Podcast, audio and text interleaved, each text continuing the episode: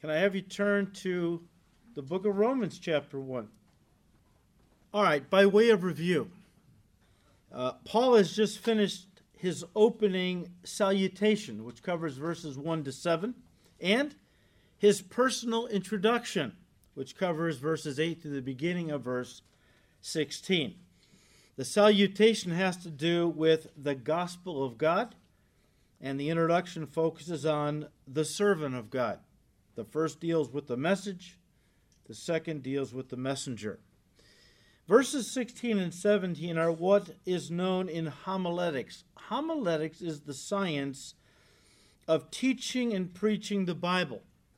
So I took a homiletics class years ago, and they teach you how to study a passage, outline it, what's the main thought. So homiletics, uh, the the science of, of of teaching and preaching the Bible, uh, in homiletics, verses 16 and 17 are known as the propos- proposition statement. Some have just made it simple and called it the big idea. The big idea. These two verses form the theme and the thesis of the book. And actually, the rest of the epistle, not to get too simplistic, but the rest of the epistle is merely an expansion of verses 16 and 17 of Romans 1. The beginning of verse 16 is really the final statement in Paul's personal introduction of himself and ministry, where he said, I am not ashamed. The rest of that statement of the gospel of Christ becomes the theme. Now, guys, before we go on, let me say this about Paul's statement I am not ashamed of the gospel of Christ. You need to understand that up until this point, Paul has been imprisoned and beaten in Philippi, chased out of Thessalonica, smuggled out of Berea, laughed at in Athens, considered a fool in Corinth, and stoned in Galatia and yet he remained unashamed and eager to preach the gospel in Rome. Rome. Think about this. Understand we're talking about Rome, the home of Caesar Nero, the madman who was determined to exterminate Christianity by killing every Christian he could get his hands on.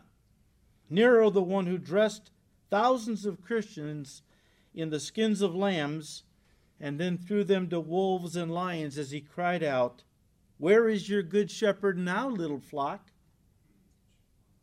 Nero, who dipped Christians in hot pitch and lit them on fire to be, to be torches in his garden while he screamed, How does it feel to be the light of the world now, Christians?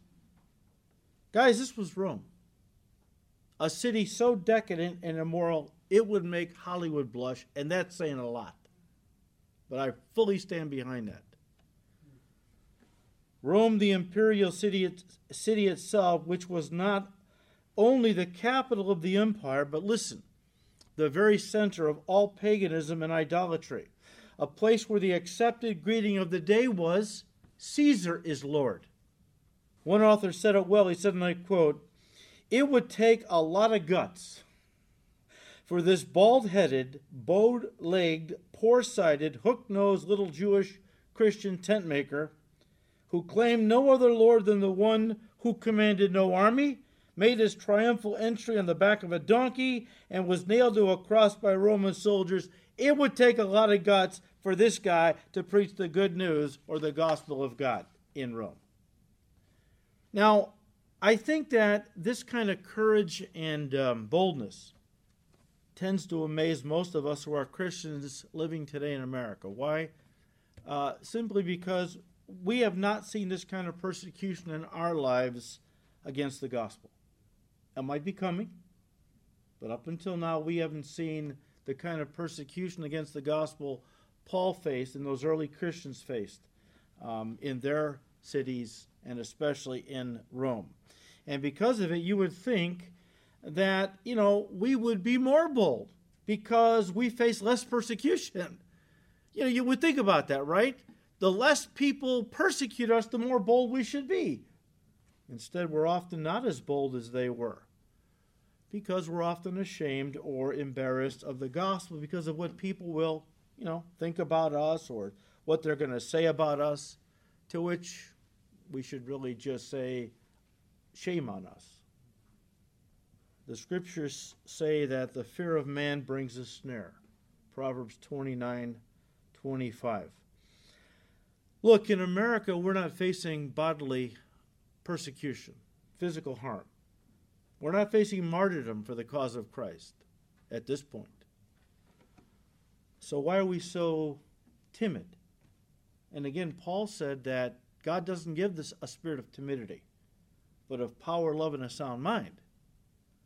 So if we're timid with regard to the gospel, we are not being filled with the Spirit. We're letting the spirit of the age take over. But as American Christians, and I thank God for brothers and sisters that have such remarkable boldness. God bless them. Uh, I'm praying for more boldness in my life. Hopefully, you are too. But we don't face martyrdom yet as Christians in America. Yet we're fearful oftentimes of what? Of being laughed at and ridiculed by strangers, uh, rejected by friends. You know, to believe in Jesus Christ is more and more to commit social suicide. You lose your friends. I mean, it was that way when I got saved. It's even worse now. Christianity, it's things are ramping up where Christianity is going to be persecuted more and more. Christians. And we have to understand that. But if we can't even stand up and speak out for Jesus now, how are we going to then when it might mean bodily persecution or even martyrdom?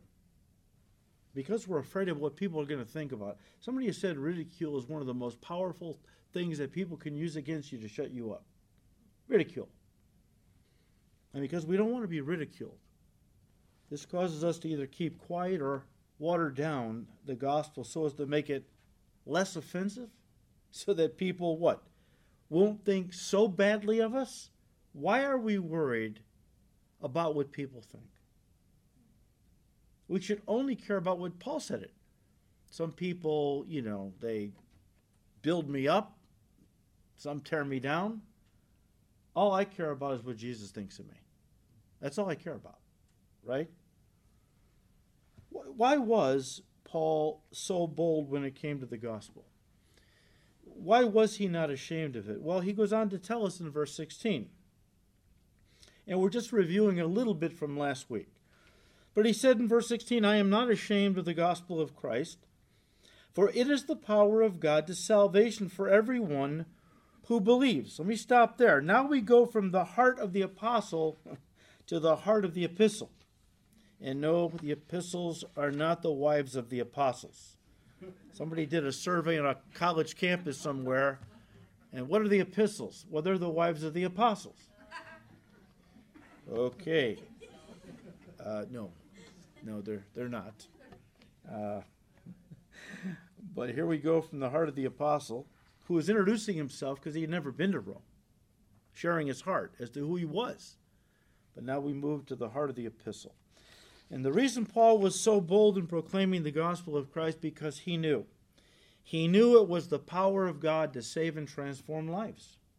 How did he know that? Because he experienced it himself on the road to Damascus. Paul's conversion experience has brought more than a few people to Jesus Christ. How do you explain this?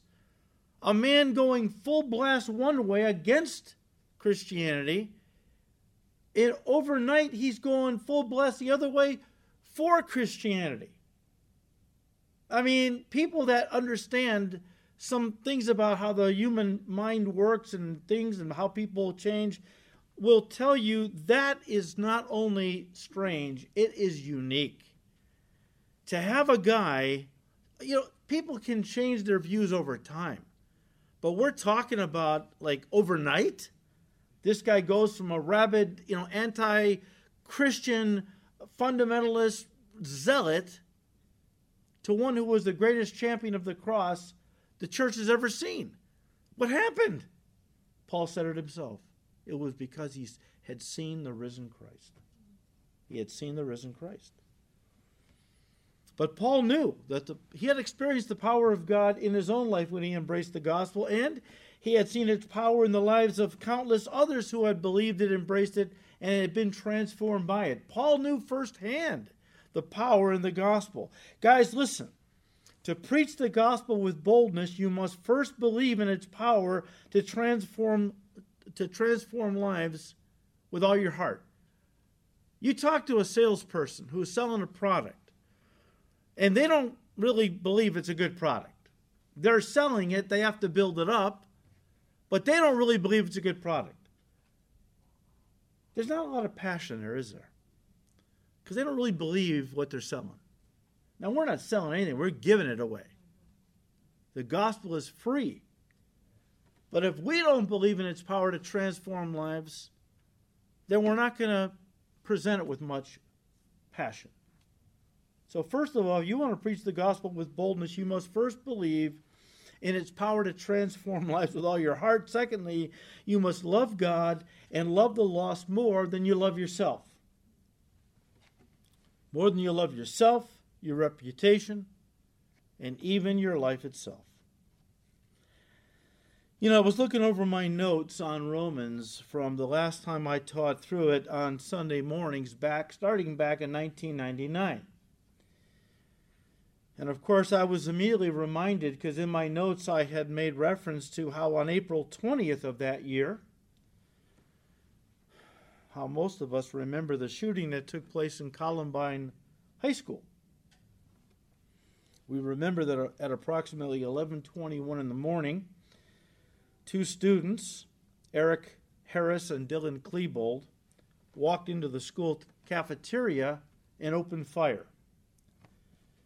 They then moved upstairs into the school library, which was crowded with students studying, and opened fire again. The students immediately took cover underneath the desks, the tables. One of the students that morning in that library was a young woman named Cassie Bernall. Cassie had been reading her Bible on the table that morning and uh, it lay open there on the on the table. And when the gunfire started, she dive, dove under the table. Well, one of the shooters saw her Bible laying on the table, walked over there, and told her, "Come out from under there." He walked up to her and pointed his gun at her head.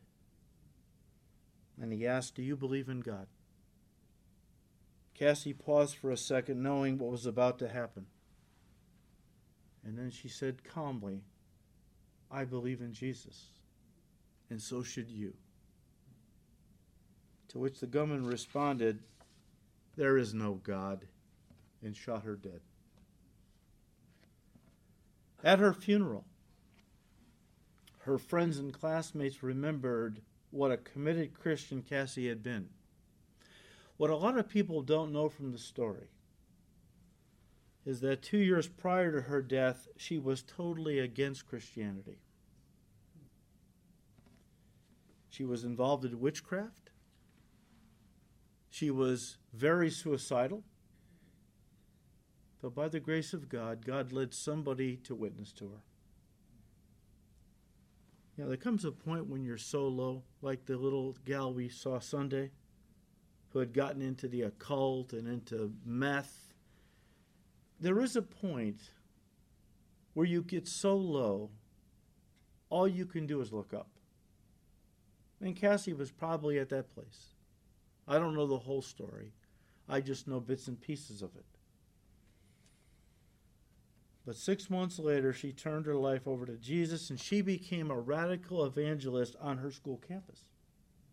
Most of us who are Christians marvel at how a 17 year old who had only been a Christian for around 18 months, could look down the barrel of a gun and give such a powerful witness, knowing it was probably going to cost her her life. Where did she get her boldness?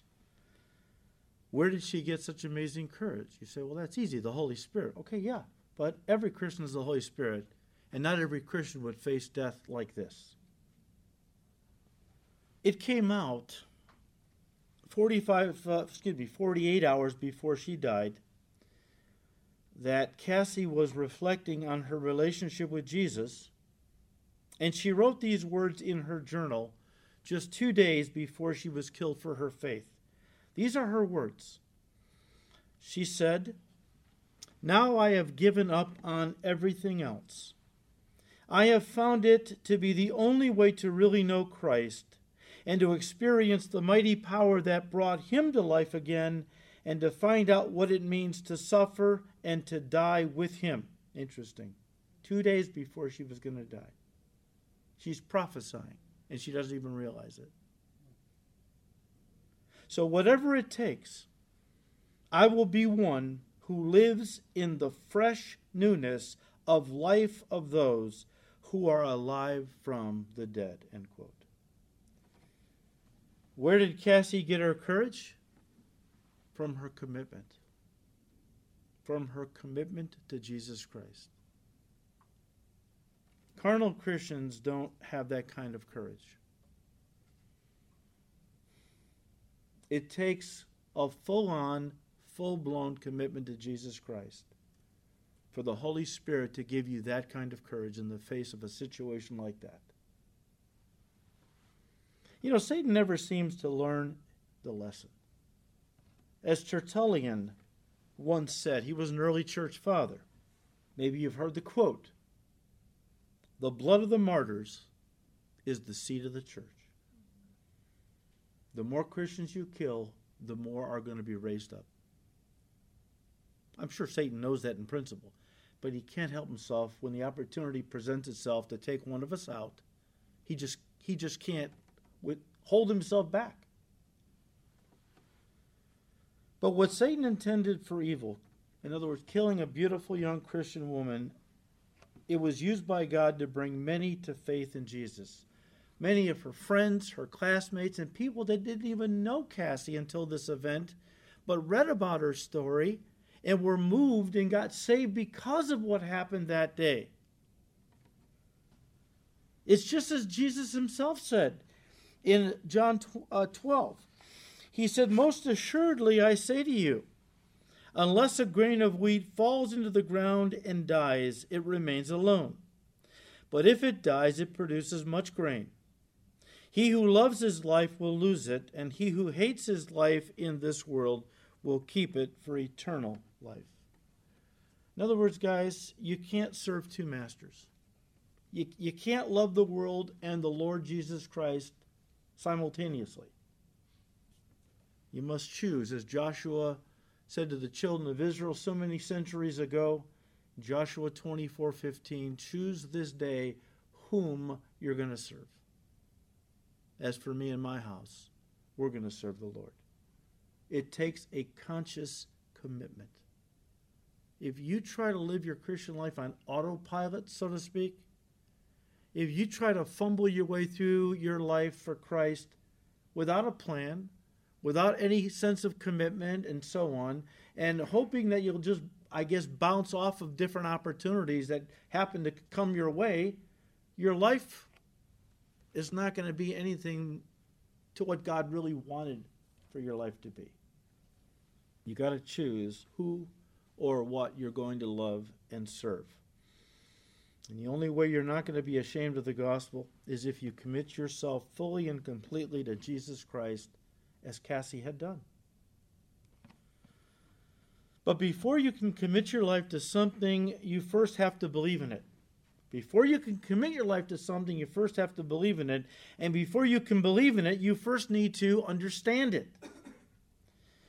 Understanding the gospel of Jesus Christ, listen, hinges on knowing four key words. Four key words, all of which come out of Romans chapter 1, verses 16 and 17. Let me read those two verses again.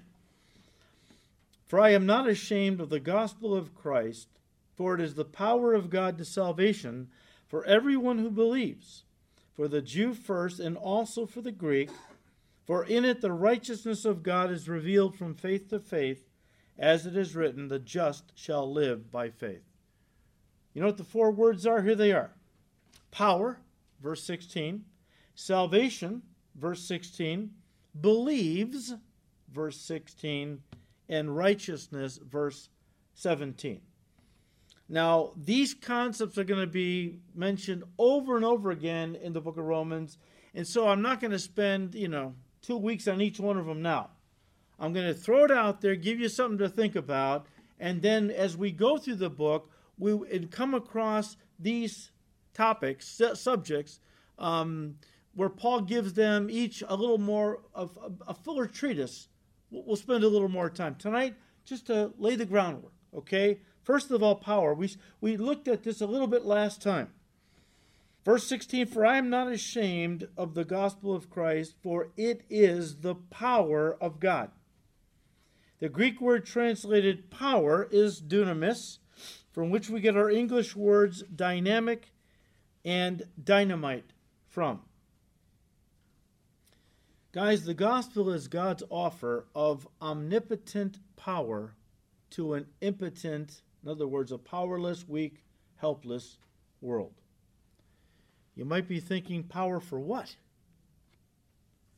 The answer is power to be saved, power to be set free and transformed, power to be a completely different person than what you were before you gave your life to Christ, and ultimately power to change your world.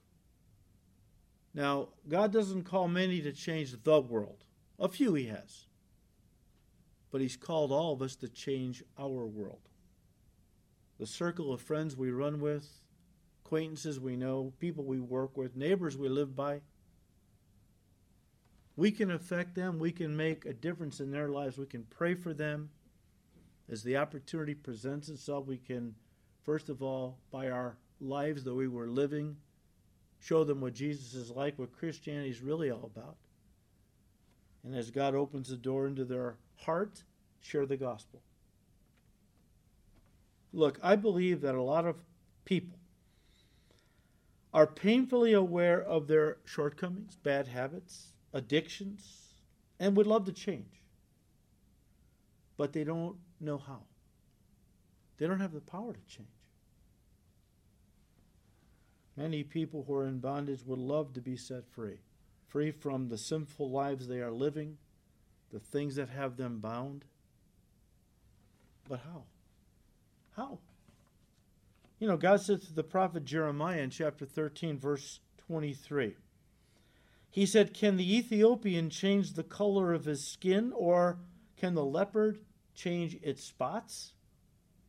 If so, then you also, who are accustomed to doing evil, can start doing good. In other words, your nature's in view. We have the ability to modify behavior, right? Uh, I would suppose you could kind of modify a lion's behavior if you trained it right, and somehow communicated to it that if he ate the lamb that you were going to put in this cage, that would be detrimental to the lion's health or somewhat, something. And even though he'd be salivating, wanting to get a hold of that lamb and tear it apart, because that's his nature, we have the ability to, you know, to um, work in an animal's life or even in people's lives where they don't do what they want to do, but it's always there that they want to do these things. That's because their fallen nature is still controlling them. Now, when you're a Christian, you get a new nature.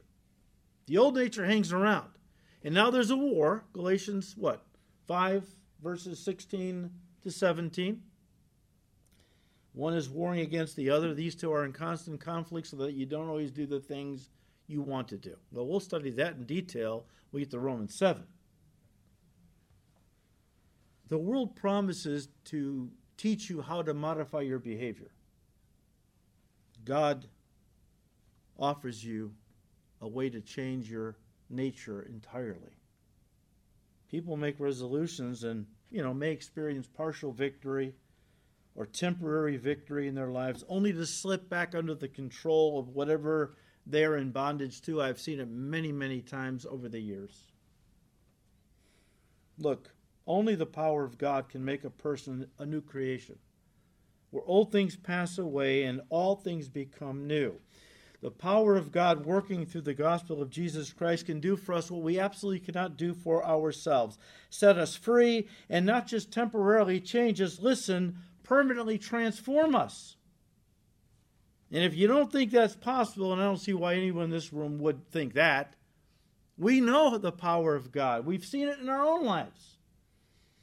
Many years ago, when the Spirit of God was moving in the 60s and 70s, and a lot of people were getting saved. Pastor Chuck decided to write a book called Harvest.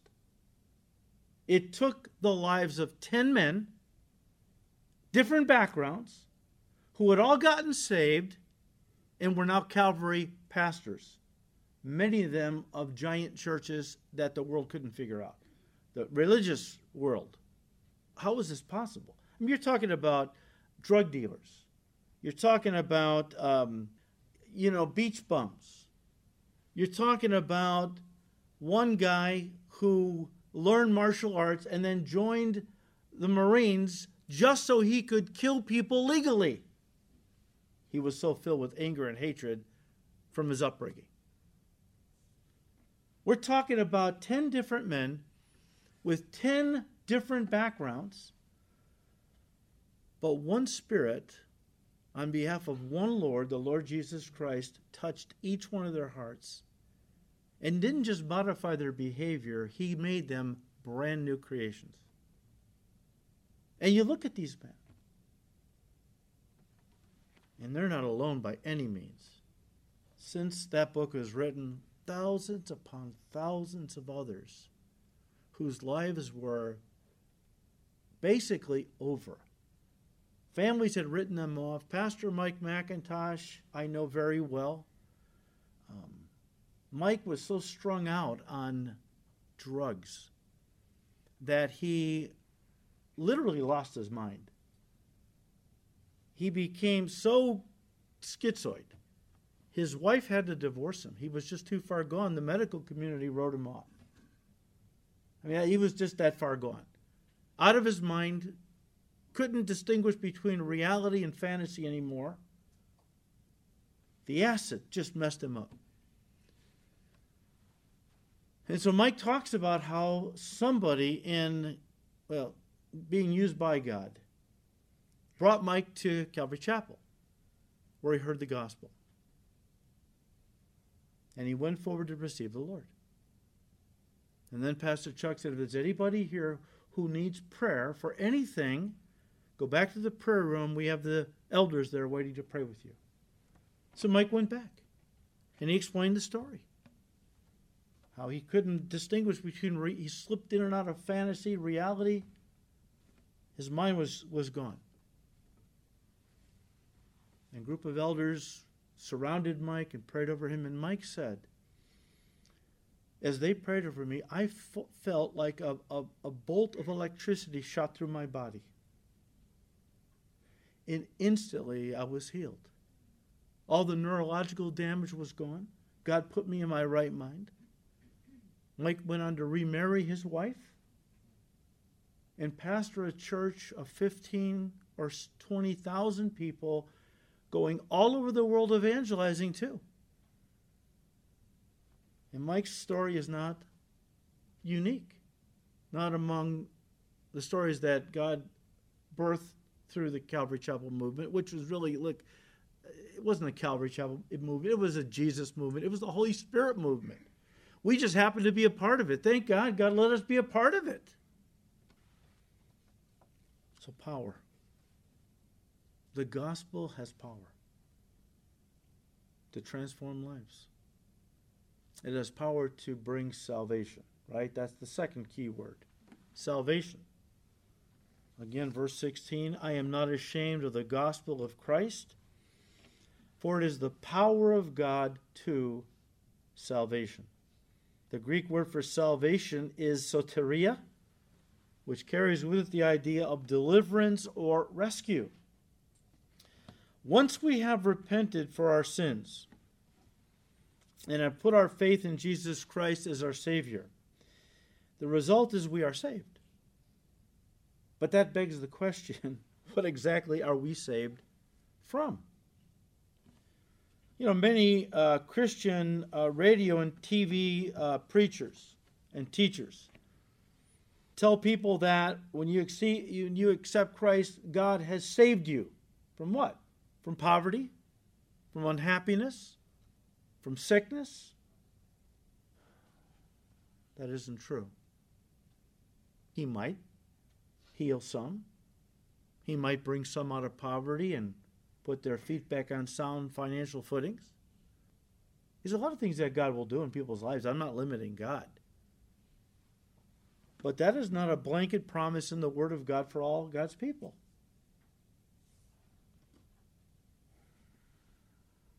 But God has given it to them. All they need to do is claim it by faith. And to be sure, send us a hundred bucks. Because here we are doing the work of God. Don't you appreciate us? You know, besides that, if you give, God will give you a hundred in full return. Give us a hundred, what is it, ten grand? Just send it in. Yeah, that's right. um, but that's not true. That's a false gospel. It's what Peter said that you know, in the last days especially, people would come trying to make merchandise off of you. In fact, they would go as far as to deny the Lord who bought them, deny that his shed blood was sufficient to atone for their sins. We talked about that in length last week. Well, what are we saved from? You're saved. Okay, what, what you know, what, what are what am I saved from? What does it mean to be saved? Uh, actually, the Bible teaches that our salvation takes place on three different levels: past, present, and future. First of all, we have been saved, past tense, from the penalty of sin. In other words, we're no longer going to hell. There's so many verses on this. I'll just read you Romans 8 1. Romans 8, verse 1. There is therefore now no condemnation, no judgment in hell to those who are in Christ Jesus. Paul is using the word soteria here in Romans 1:16 to speak of the power of God to save, or in other words, deliver, rescue us from coming judgment in hell. Now look, let me just say this, and we'll study this more in chapter 2. Nobody goes to hell by chance, they go to hell by choice. Look over at Romans 2, just for a minute.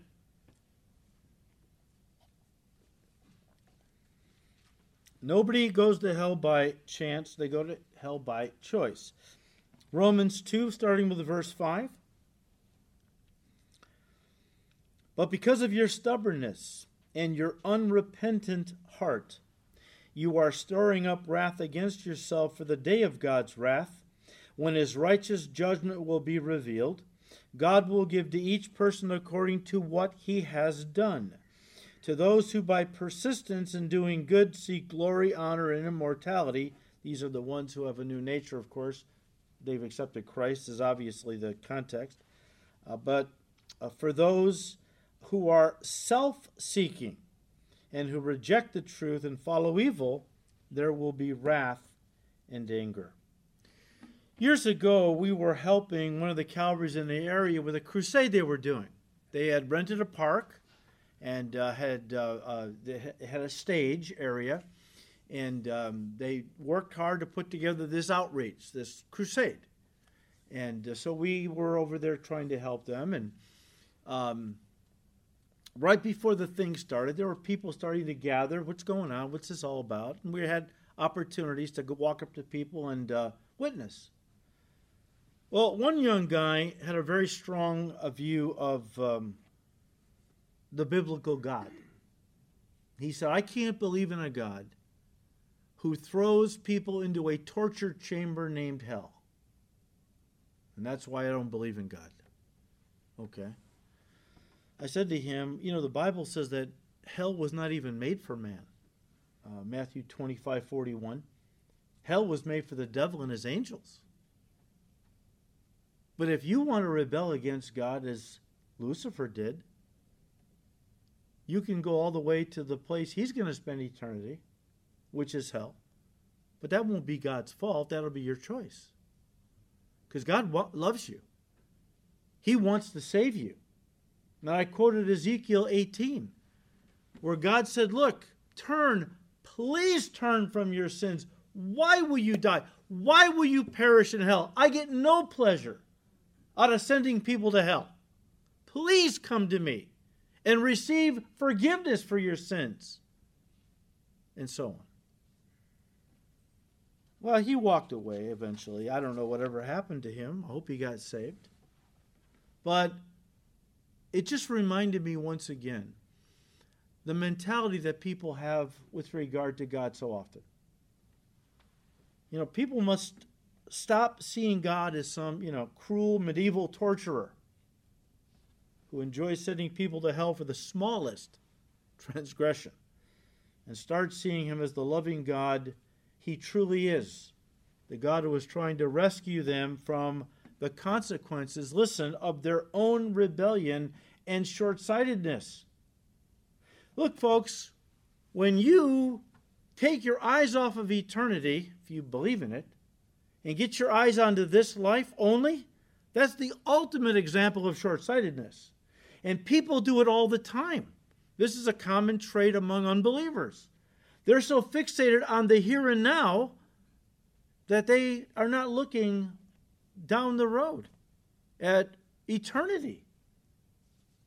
If they were, if they do, things are going to change. But, but God gets no pleasure out of sending anyone to hell. Luke 19:10. Jesus said for the son of man is come to seek and to save that which is lost. John 3:17.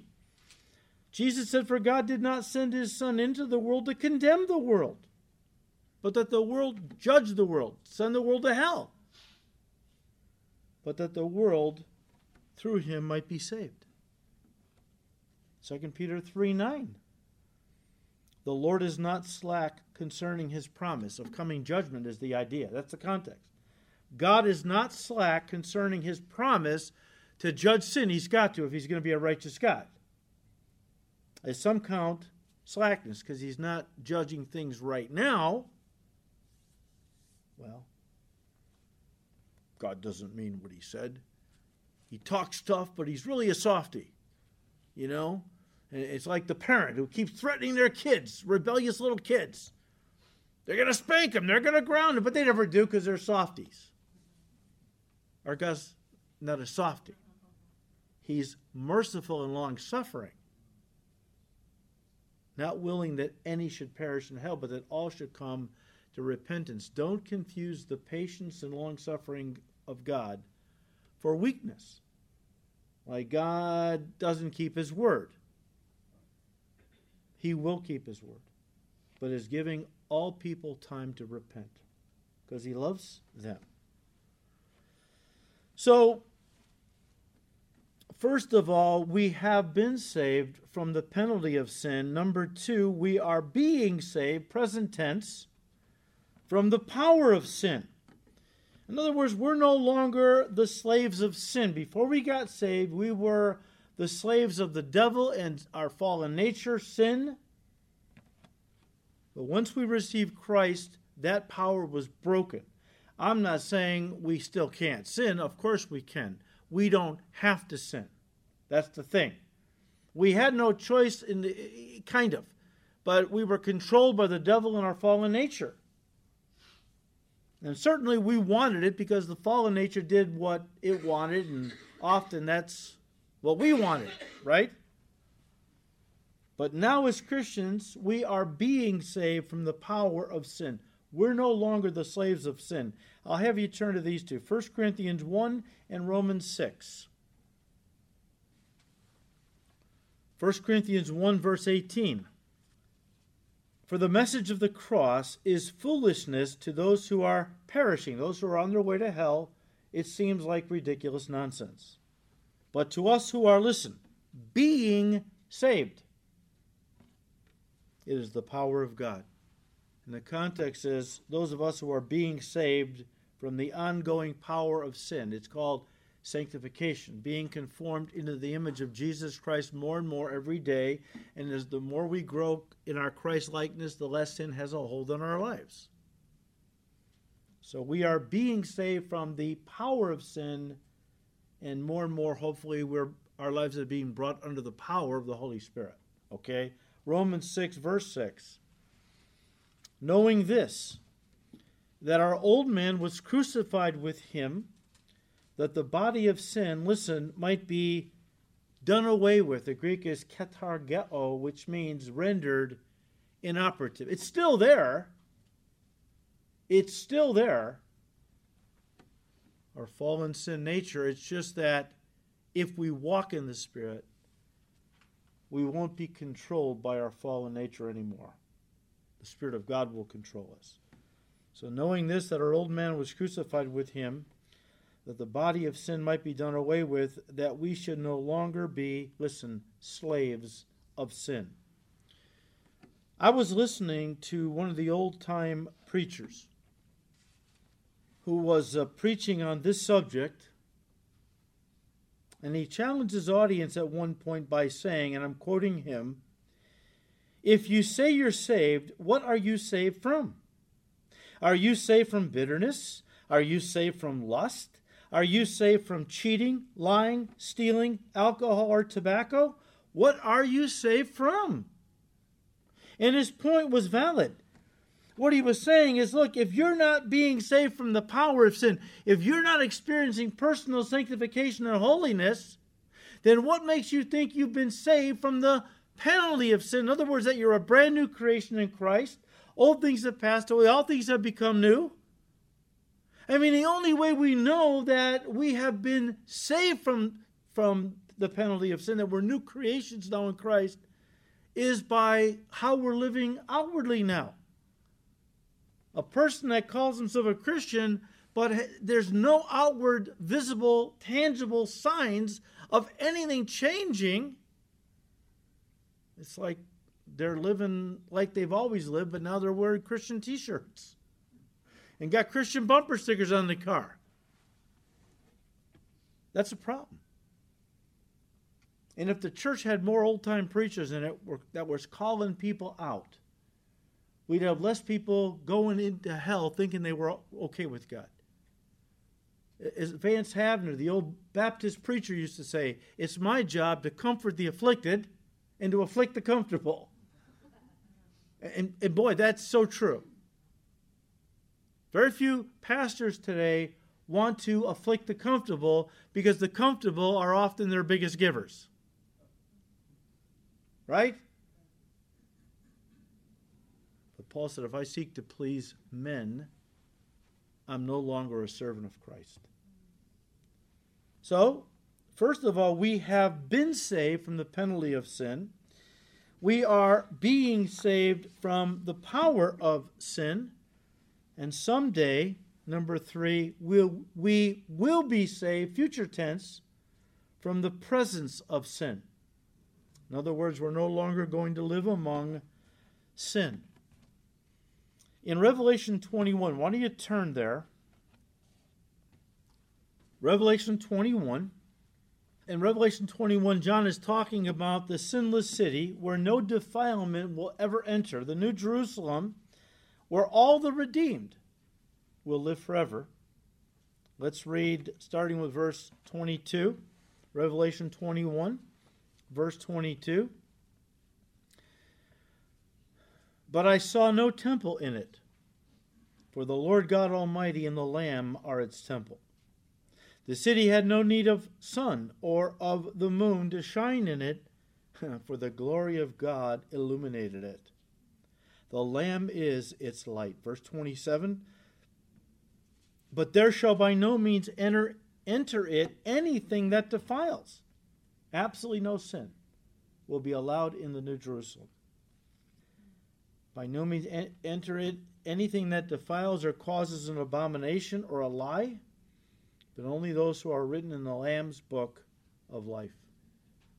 That's where we're going to spend eternity. Now, that's in contrast to where all unbelievers will live for all eternity, which is the lake of fire. You can look at verse 6, Revelation 21. And he said to me, It is done. I am the Alpha and the Omega, the beginning and the end. I will give of the fountain of the water of life freely to him who thirsts. He who overcomes shall inherit all things, and I will be his God, and he shall be my son. But the cowardly, unbelieving, abominable, murderers, sexually immoral, sorcerers, idolaters, and all liars shall have their part in the lake which burns with fire and brimstone, which is the second death. All right. Well, we have seen the first two words of the gospel power, verse 16, salvation, verse 16. Number three, believes, also verse 16, or in other words, faith. Verse 16, for I am not ashamed of the gospel of Christ, for it is the power of God to salvation. Listen, for everyone who believes. The Greek word for believes is pisteuo, which carries with it the idea of trusting in and relying upon. Kind of a neat story I heard years ago. Uh, when missionary John Paton went to the New Hebrides, which is a group of islands in the South Pacific Ocean, he went there to preach the gospel to the indigenous people there and at one point, he started to translate the New Testament into their language, but he quickly hit a snag. You see, their language didn't contain a word for faith. No small problem when you're trying to translate the Bible into their language, a book built on the whole concept of faith. And I don't know how long Paton prayed about this and struggled with it. I think it was weeks, maybe even months. He was at a, a, a just a, an impasse. And then one day, a tribal messenger who had run a long way to, to deliver a message to John entered into his hut and dropped into a chair and said, It feels so good to put my whole weight on this chair. Paton said, What did you just say? Um, it feels so good to put my whole weight on this chair. That's it. What happened? What do you mean? That's the word for faith to put your whole weight on Jesus Christ, to rest completely on Him.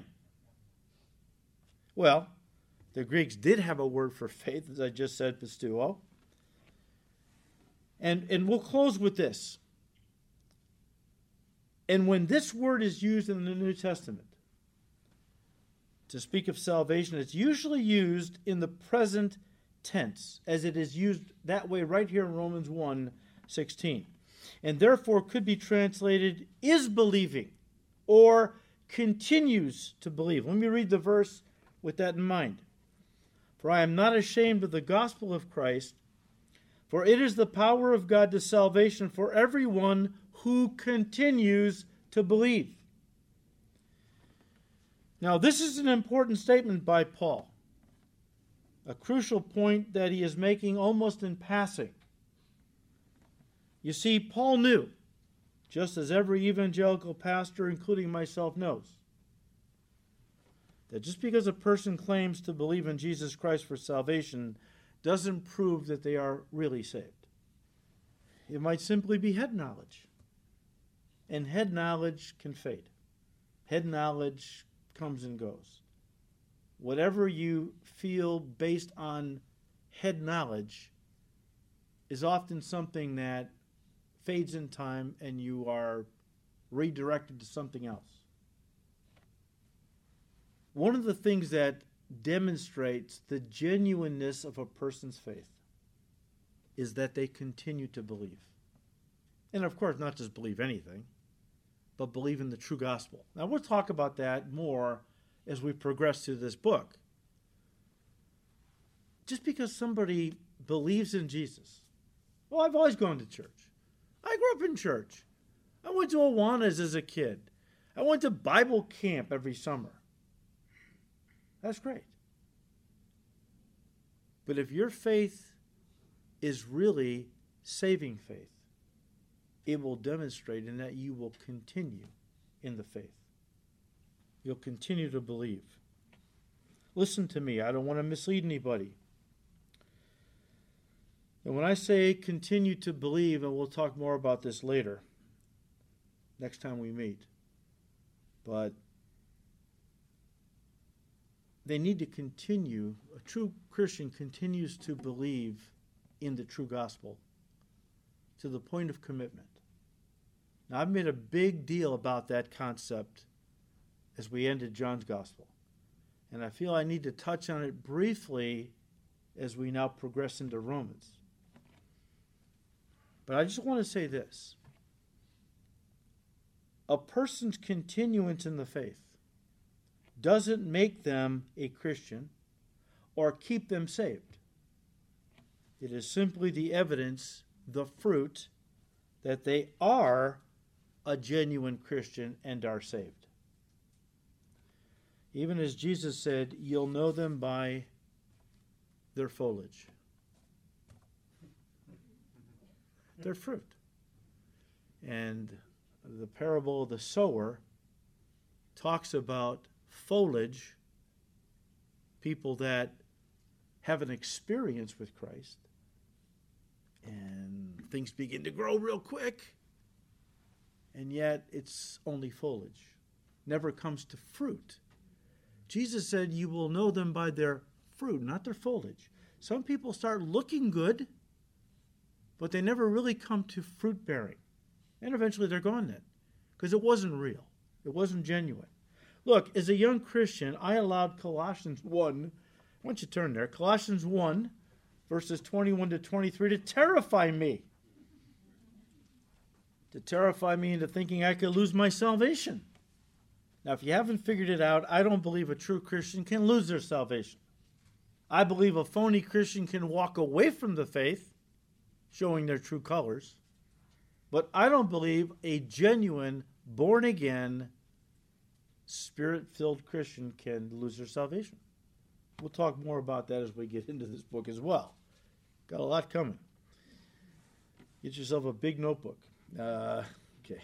But, but as a young Christian, uh, I allowed Colossians 1, verses 21 to 23, to terrify me into thinking I could lose my salvation. And of course, the devil wants you to think if you don't measure up from day to day.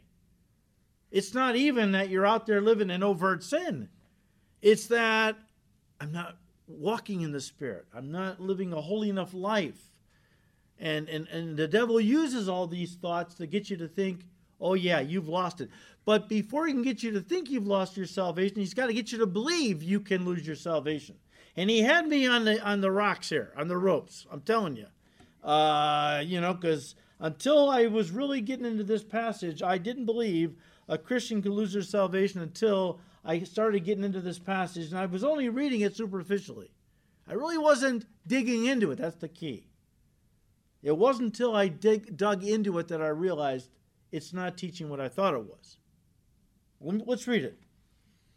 And you, who were once alienated and enemies in your mind by wicked works, now you guys used to be unbelievers, okay? Yet now, he has reconciled in the body of his flesh through death to present you holy and blameless and above reproach in his sight. Verse 23 If indeed you continue in the faith. Uh oh. So if you backslide, you're out. Right? That's what I was getting from this. If indeed you're saved, wonderful, praise God, if you continue in the faith grounded and steadfast, and are not moved away from the hope of the gospel which you heard. As you do some study into this, in the Greek, this isn't a conditional statement, making our salvation contingent upon our faith, our faithfulness in continuing in the faith. The word if carries with it the idea of assuming that you continue in the faith or since you continue in the faith. That's to say that continuing in the faith isn't a condition for staying saved. It's a characteristic of those who are genuinely saved. They continue.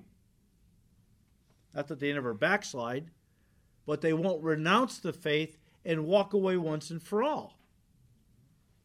They continue in their faith no matter how many times they fail and fall. Proverbs 24:16 is a great verse on this topic. For a righteous man may fall 7 times and rise again. He who says he has no sin deceives himself, and the truth is not in him. But if we confess our sins, he is faithful and just to forgive us our sins and to cleanse us from all unrighteousness. We're never going to be perfect this side of glory. Hopefully, we will sin less and less, but we will never be sinless this side of glory. So the word continue in Colossians 1:23 is the Greek word meno, which means to persist in, adhere to, stay at or with, to abide. And again, the idea is that those who have genuine saving faith continue in their walk with Christ, proving that they are truly his disciples. I'll give you two scriptures we'll close. First of all, John 8:31 and 1 John 2:19. John 8:31, 1 John 2:19. First, uh, excuse me, John 8:31. Jesus said, "This is interesting." Then Jesus said to those Jews who believed him. We're not sure at this point if they believed with their heads or with their hearts. You could cross reference this with John 2, uh, verses 23 to 25. Many believed in him, but he did not commit himself to them because he knew what was in man, and he knew that their faith basically wasn't genuine. It was a head knowledge. They were stimulated emotionally, anyways. Then Jesus said to those Jews who believed him, If you abide, again, Greek word meno, in other words, continue, remain, in my word, listen, you are my disciples indeed. The Greek word is alethes, and it means truly my disciples. Continuing in the faith, in the word. I mean, you know, again, I've known people that have been on fire for the Lord, it seemed in my mind, for six months and then we're gone. It's like the seed that fell in the shallow soil and it shot up real quick, and then the sun came up, withered, it died, right? There are some folks that walk the aisle, pray the prayer, sign a card, and it's like they have hit the ground running. They make most of us feel convicted because they're so on fire. But after a few months, it seems like they're gone. They burned out. They're like uh, one of the fireworks on the Fourth of July. They they go up, make a big, you know, they burst onto the scene, and then all of a sudden, ashes they fall back to the earth. But the true Christians, my pastor used to say, are like the stars in the night sky. After the fireworks are over, you look up into that night sky, and you can still see the stars shining as they have done from the beginning of creation. Consistency. Consistency.